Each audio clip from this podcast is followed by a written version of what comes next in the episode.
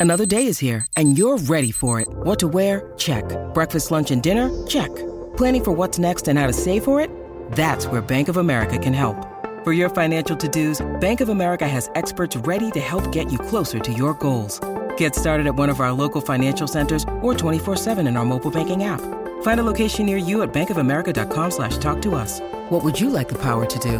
Mobile banking requires downloading the app and is only available for select devices. Message and data rates may apply. Bank of America and a member FDIC.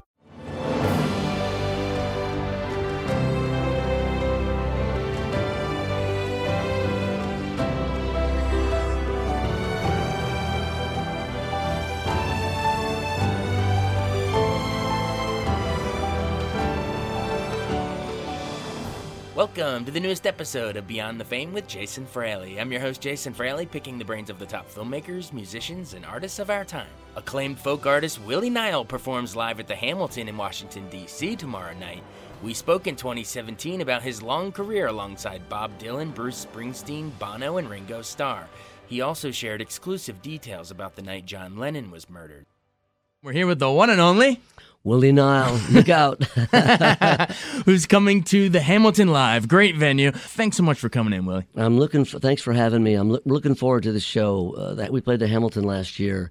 It's a beautiful venue and uh, great stage, and we we had, we rocked it up. It was a good time, and looking forward to do that again. We were just talking before we got on here that that venue every year does this thing called Grammys on the Hill, and there's a lot of representatives there. And you just mentioned you're going to meet with one of Yeah, them while you're in co- town uh, right now. Congressman Joe Crowley is a, an old friend.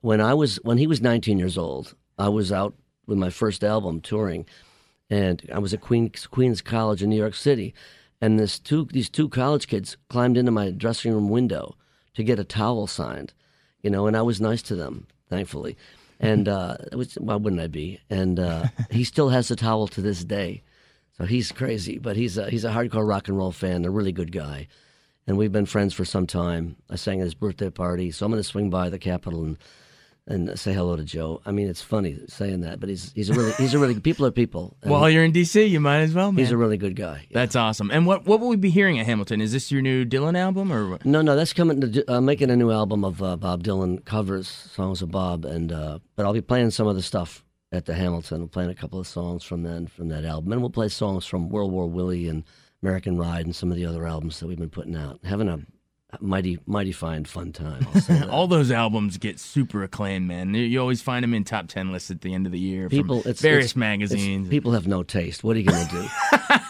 you know, that's just proof to me that, that people have no taste. What's that great Groucho Marx line? Uh, I don't want to be a member of no. I, I Yeah. want. I don't want to join any club that would have me as a member. Yeah, yeah. Speaking of Groucho, before we dive in, your your jacket you're wearing right now has Marx Brothers on the back. yeah, yeah. It's. Uh, I, Explain who made it.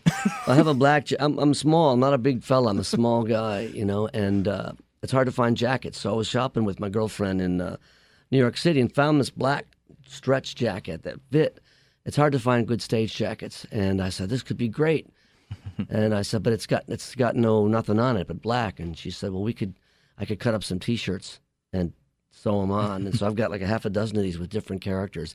This one has the Marx Brothers on the back. I've got one with Charlie Chaplin on the back. Lou Reed, um, John Lee Hooker. It's just fun. You make your own, make your own jackets. so great, and you wear them on stage at oh Hamilton. yeah, You'll- are my we'll stage jackets. Yeah, yeah. I'll I'll be prancing around mightily in some strange, some strange. So you got to come out to Hamilton to see which one he's wearing. awesome. Take me more. Take me more into the the Dylan album because that sounds awesome. Last May, a year ago May, it was uh, uh, 75th birthday, and in New York City is a venue called City Winery, and uh, there were there was a show going on there where they were going to honor Bob, and they called and asked me if I'd sing four songs of Bob's, and I said, well, let me give it a think, and um, I looked one night late through all of his songs. I thought, well, I, I'll only do them if I think I could have fun with it or bring something to it, and I found some, you know, Hard Rains Are Gonna Fall and Rainy Day Women and a few others. And it was so much fun singing them live and kind of rocking them up a bit. And uh, it just was a ball. And I mean, Bob's the Shakespeare of rock and roll. And, uh, and you know, I, I, I know I've met him a number of times and uh, I'm good buddies with his manager. And it's just, it's a great, uh, those songs are so powerful. And so, you know, I have grandchildren now. And it's maybe it's, if nothing else, a door for them to, uh, to Bob's work. So we had a mighty time with the band. We had the drummer for the Spin Doctors, Aaron Comess, a great, uh, also James Maddock, great guitar singer songwriter in New York. My bass player Johnny Matt, Johnny Pisano, and uh, my uh, my lead guitar player uh, Matt Hogan. But the record came out. Was, we made it so quick, and it's the vocals are all live. My lead vocals. Bob's songs are great. So you start out with great material. You know that's you, you can screw it up, of course, but uh, we had we didn't. We really had a ball with it. Didn't you say there's a blowing in the wind like uh, like the Ramones? we did a. We, we, I did a. I was sitting around one night with my guitar, and I thought, well, what could I do to this? You know, and and uh, we rocked it up pretty good. It's kind of like I want to be sedated meets uh, Bob Dylan on Backstreet in the East Village uh, in the in the hot summer. You have uh, plenty of experience in the East Village, the whole Greenwich folk scene coming up. Because explain to our listeners, you were born in Buffalo, right? Explain was, how you sort of made it from there all the way into down to New York. I was born in Buffalo, New York, and uh, uh, my grandfather, grandfather, was a, a vaudeville uh, he ran an orchestra for like 20 years in vaudeville, seven nights a week. Played mm-hmm. piano, did arrangements. My father used to tell us all these stories about going to see the seal acts, the comedians, the films. and my grandfather could really play the piano. He used to put a sheet, a white sheet, over the piano and play the sheet. Wow. Fascinating. I, sheet little, music. sheet music. the, the, the, original definition of sheet music. Uh, as a kid, as a little, you know, three, four year old kid, that was something to see.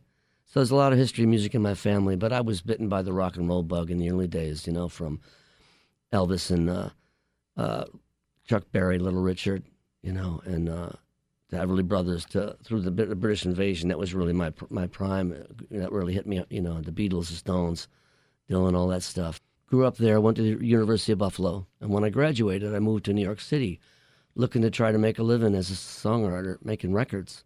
You know, I had never played before on stage, but I had all these songs. And uh, got to tour with The Who in the early 80s uh, across the U.S.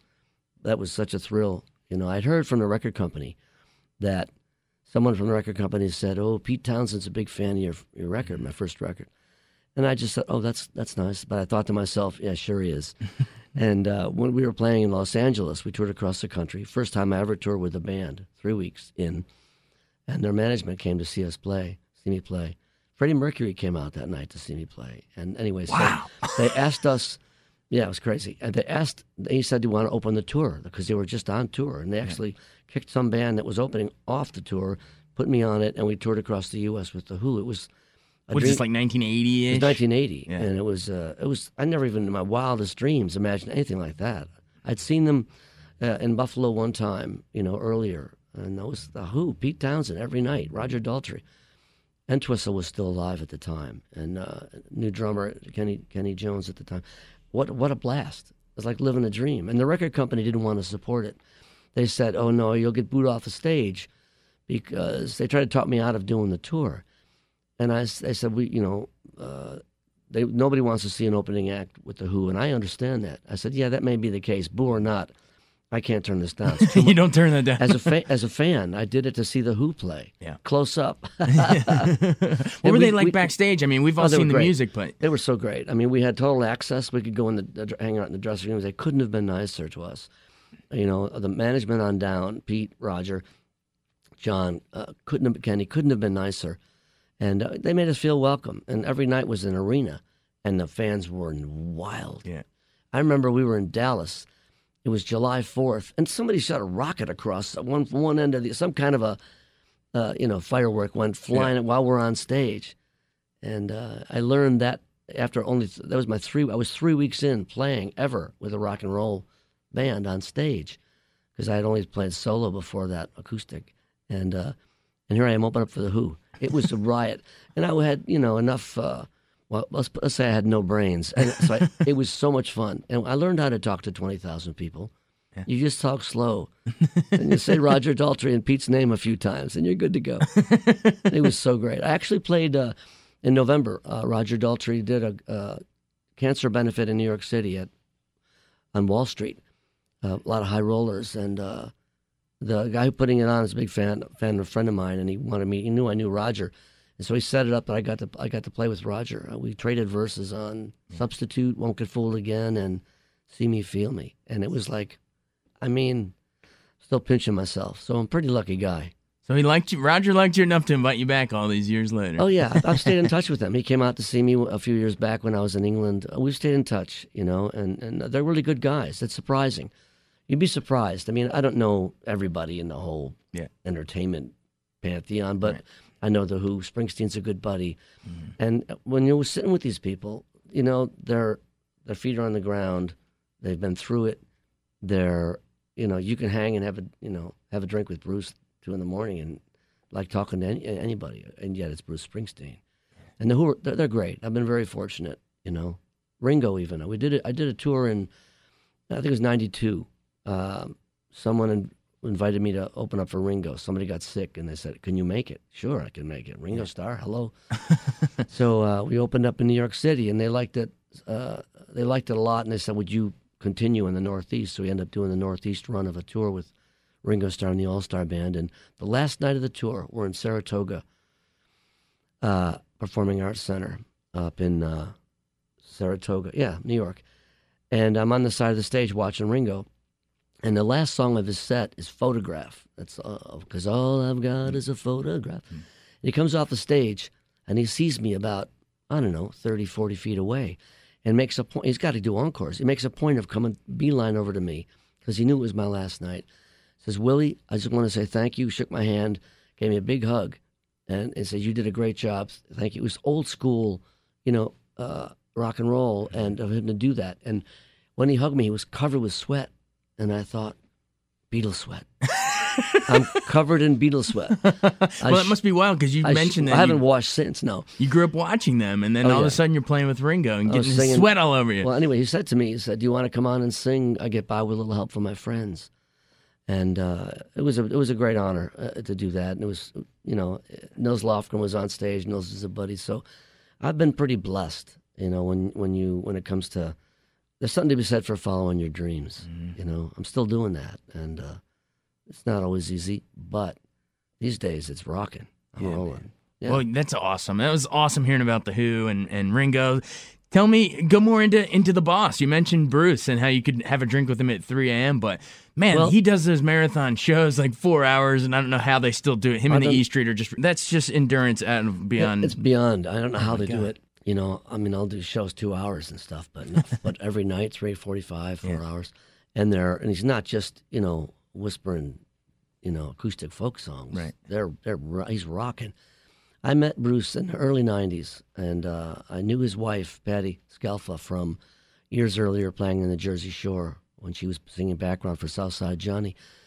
And she said, "Oh, we love your new record. This is back then, you know." Uh, and uh, we, you know, we, we work out to it in the morning. You know, which I, I couldn't believe it. I go, "Really? Yeah."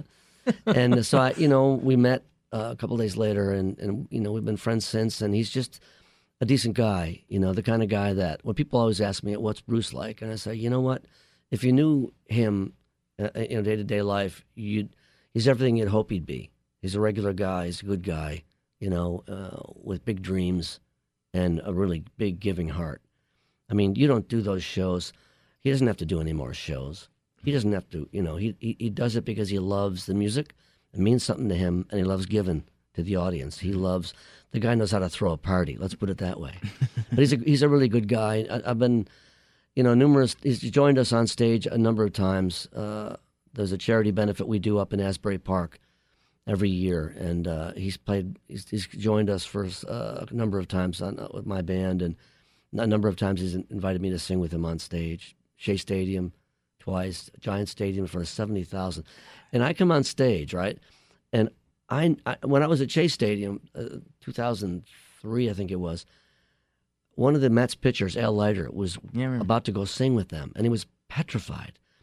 And I said, Al, wait, you, you you pitch a baseball uh, like in a World Series over a, a, a little white object with 60,000 people screaming, you know, bloody murder. hanging on your every pitch. I said, you're, you're going to go out there. The, I said, the E Street Band got it covered. It's easy. I've Yeah. done it. Just go and have a good time. They have lighters in their audience every night. He walked. He, he went out there and he was petrified. Oh man. And when he walked off, he looked like a ghost. And they were. La- I could see little Steven was laughing because he was so scared. But it just goes to show. I mean, I couldn't pitch. Uh, None of us could do what he does. But the, the E Street Band got it covered. So when I walked out, uh, Giant Stadium, Bruce invited me up to sing a few songs. 70,000 people going crazy. I mean, the, the noise level, you know, it's like you're, you're behind a, a, a jet airplane taking off. And it's full of love. You know, it's New Jersey Giant Stadium. And uh, I went up to sing a couple songs. And, uh, and very, Bruce is very giving. We have a good time together. And he rocks. And so I was on stage, stand next to him, and kind of pushing him a little bit to the side. Hey, Bruce, you rock. You're laughing. And then I left the stage after two songs. And uh, I was in the back, and somebody says he's calling for you to come back on stage. He kept saying on stage. Get Willie back out here. So I went back for a third song, and we did uh, another rocker. And it was one of those times, you know how Springsteen and the band go all to the front of the stage. They Yeah. run up. Well, they did that, and I go, well, I guess I've got to go. So I went with them. So we're right near the front of the stage. Everybody's all crowded, and there's this woman looking up at me with the expression on her face like, "Who the hell is that?" What are He's you not doing an up A there? Street What are you doing up there? Yeah, yeah. I just looked at her and kind of shrugged, went, I don't know. Is that Al Leiter? It was, yeah, right. It's Al Leiter.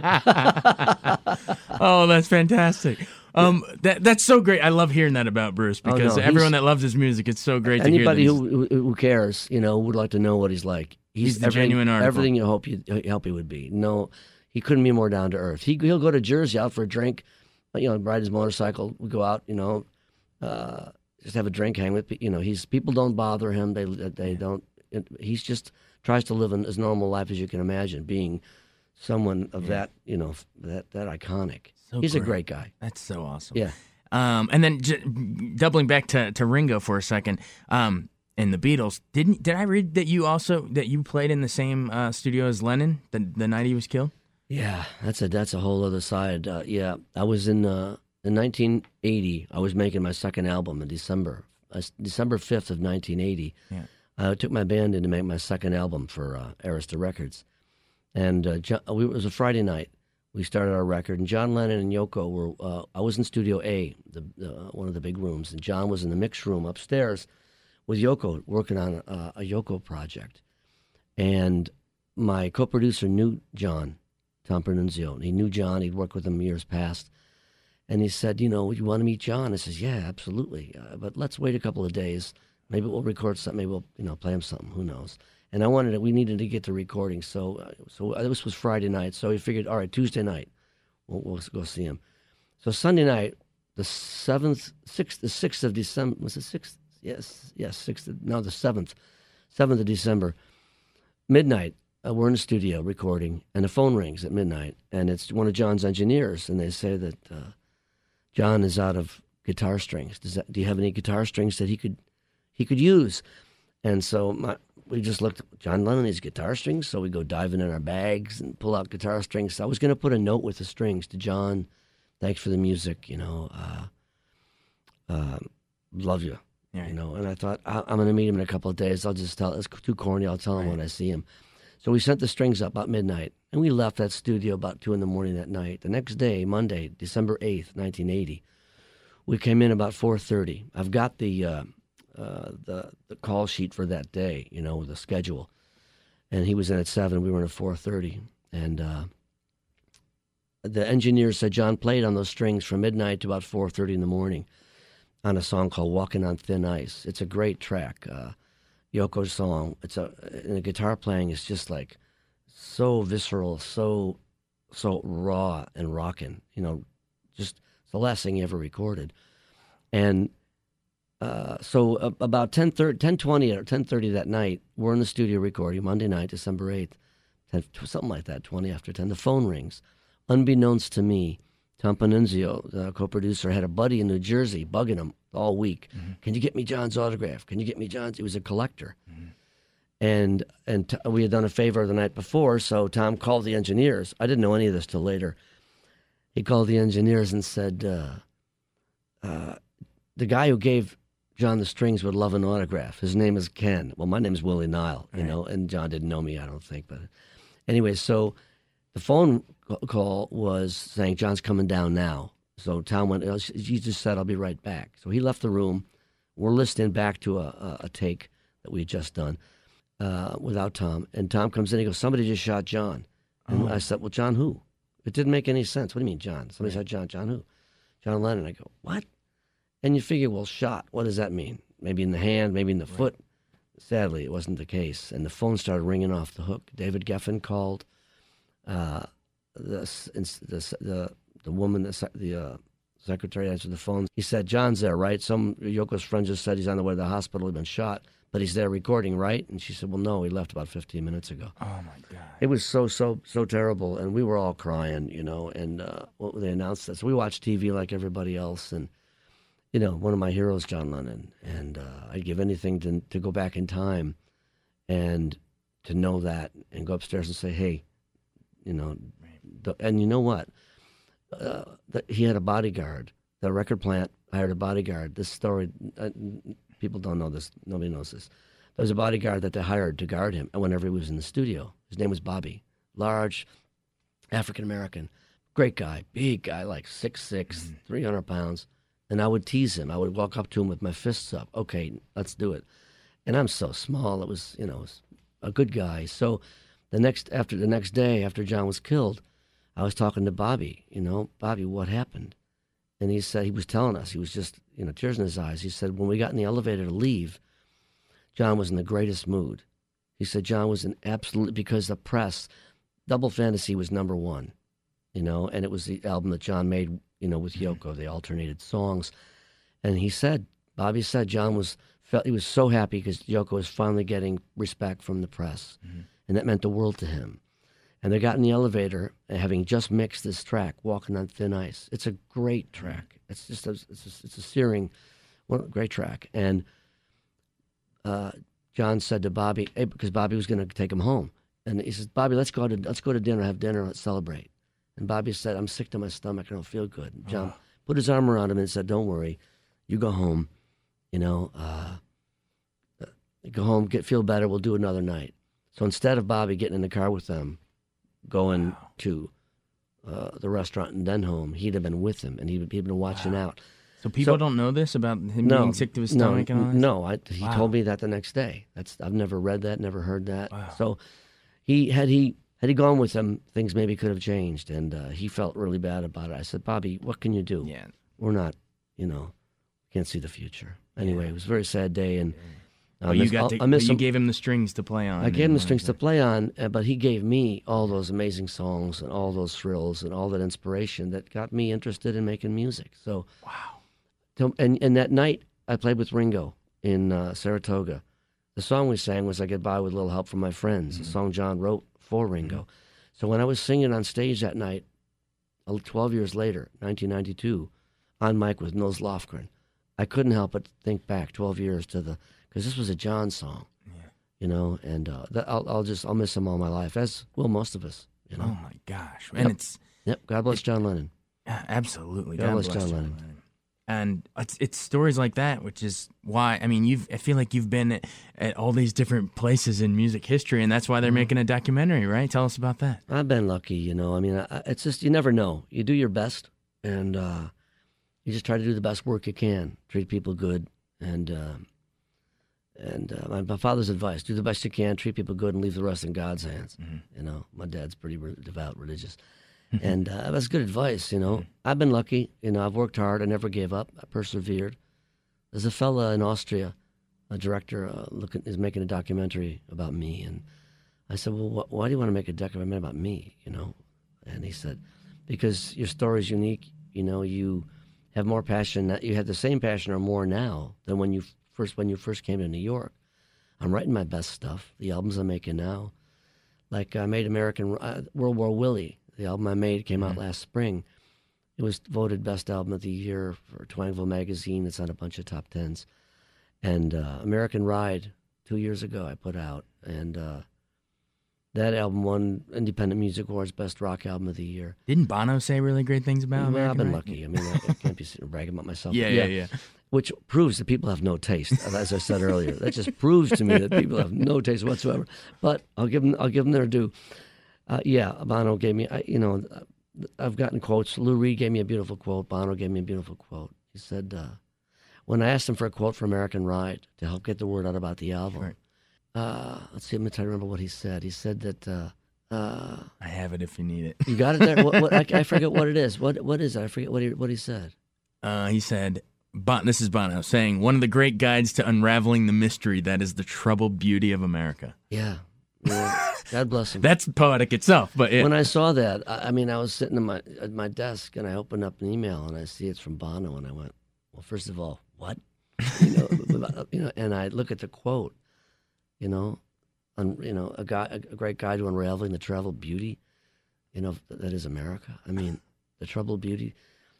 Yeah, he's a poet.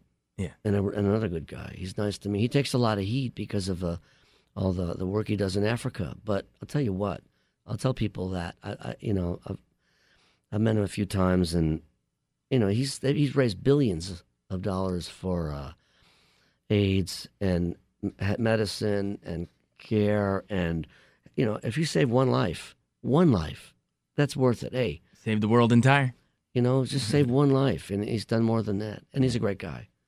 And uh, he's Yeah. a poet too. Give me a great quote. Absolutely. He's a piece of work. That. Absolutely. but anyway, but we were sorry to tangent everybody, but uh, we were talking about the the filmmaker, the doc, the yeah, guy yeah. There's a yeah. They're making a movie about me. Um, I don't know when it'll come out. Maybe next year, the year after. But uh, he's been following me around with a camera over in Europe and in the states. He went to Buffalo, and interviewed my father for a couple hours. Wow. Dad, my father's 99, and uh, he's doing great. Lives alone, knocking on wood. I played golf with him last year. That's so, he's still golfing at 99. Well, I think it's done now, but uh, we, we, he he played. He shot a 98 when he was 98. I know exactly. He's he's a he's a salt of the earth guy and That's a great. special man. I love him dearly. And uh, so Lucas, the filmmaker, went to uh, Buffalo and interviewed my dad. When we went back to Austria to show some clips of stuff he had filmed to some of his friends, they all said, "This guy's the star of the film." My dad. and I said, "There you go. Now we you got- found our angle. now you got now you got a movie there. There's a star for you. Anyway, yeah. So we're, we're having some fun with it. You know, it'll involve some social issues. You know, when I was in D.C. Mm, two Augusts ago, uh, Malala, the yeah. Nobel Prize winning uh, Yeah. that young girl who was shot in the head by the Taliban, Yeah.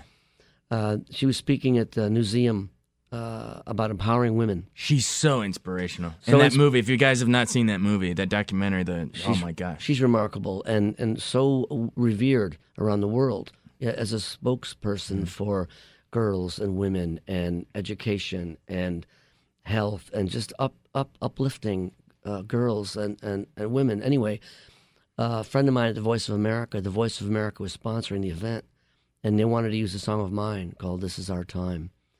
And I said, oh my, I'd love, I'd be honored, yeah. So I took the train down. I went to the event and met her, met her father, mother, and her two brothers, and got a really sweet picture of her and I. And uh, on the way back on the train, I wrote a song about, you know, uh, empowering women, and um, I'm recording it now. What's it called? Uh, I don't want to say, Okay. you know, um, I have to kill you. but it, it's about empowering women, and uh, she's very inspiring. And we'll have that in the, we'll have a piece of that in the movie because it's something uh, that uh, you know I believe in in in helping others, trying to spread a good word. Life is hard, even if everybody got along. If everybody was mm-hmm. pals mm-hmm. on the planet, if nations were all buddies, it would still be difficult. Life is hard, and and obviously people aren't buddies, you know. And I, I I like to address things as well. Look, let's say a little seven-year-old kid gets hit by a bike in a cul-de-sac, and Bill O'Reilly lives on one side, and mm-hmm. Uh, Ken Olbermann lives on the other side. Well, they probably run out to help the kid. I like to meet at that place. Yeah. You know, uh, life is, is is hard, so I'm going to have some things about social issues, you know, empowering women and uh, WhyHunger in the film, and uh, some of the Parkinson's work we're doing, just so that it's got some meat on its bones. But it's fun. You know, if it if it inspires somebody, if it's you know if it's good, then I'll be happy. If it's not, then Yeah. I'll leave town. well, look for the Malala song on in the documentary. What's Yeah. the doc called? Do you, you mentioned outside there's a tagline, right? The, You mentioned a hilarious oh, the documentary, yeah, yeah. You know, the the movie's called One Guitar: The Willie Niles Story. And when I was talking to this uh, to Lucas when he came, he flew from Austria to, to meet me and try to convince me he wanted to do this movie. And I just I've said no a few times. I, I don't. People don't need to see my mug up there on the screen. and uh, we were talking about it, and I was intrigued. And I told him a story. I'd been in in uh, Paris in 1980 doing interviews across Europe. My drummer and I, Jay Dee Daugherty, basically drank our way across Europe doing interviews.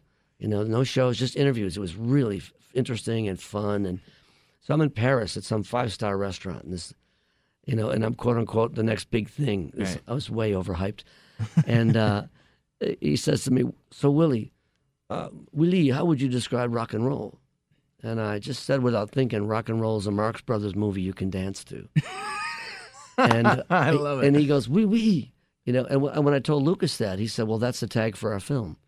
And you know, so he's smart guy. He gets a lot of Lucas is smart cat. So I'm, I'm excited about it. Could be good. Could be interesting. A Marx Brothers movie you can dance to. That's rock, Rock and roll, baby. That's, that's rock and roll, baby. Yep. That's so great. That's so great. That's awesome.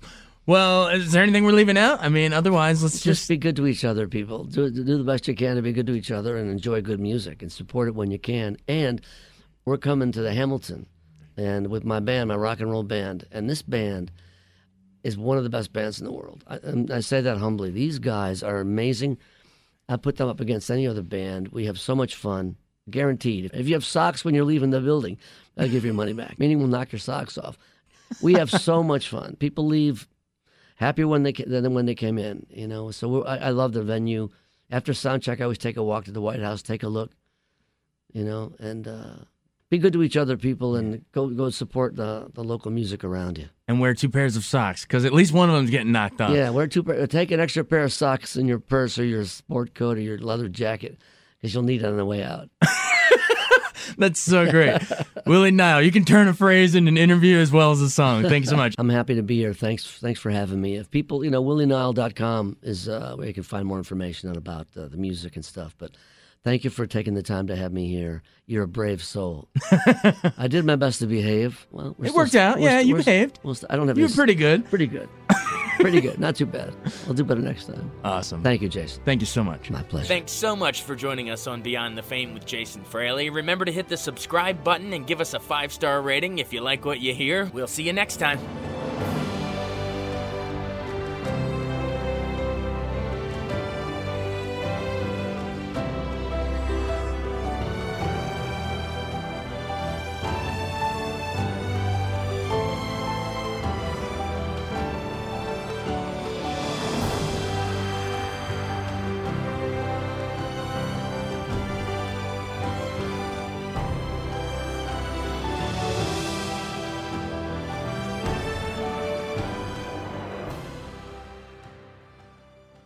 I wanted to take a second to tell you about an app I really enjoy. Living in the DC area is great, and Podcast DC gathers all of the local shows that I like all in one local app health, sports, local news, politics, and so much more. Podcast DC is the new local app with hundreds of DC area podcasts to choose from. I can earn exciting rewards just for listening and share the podcasts I love instantly. Available in the App Store or in Google Play, listen local with Podcast DC.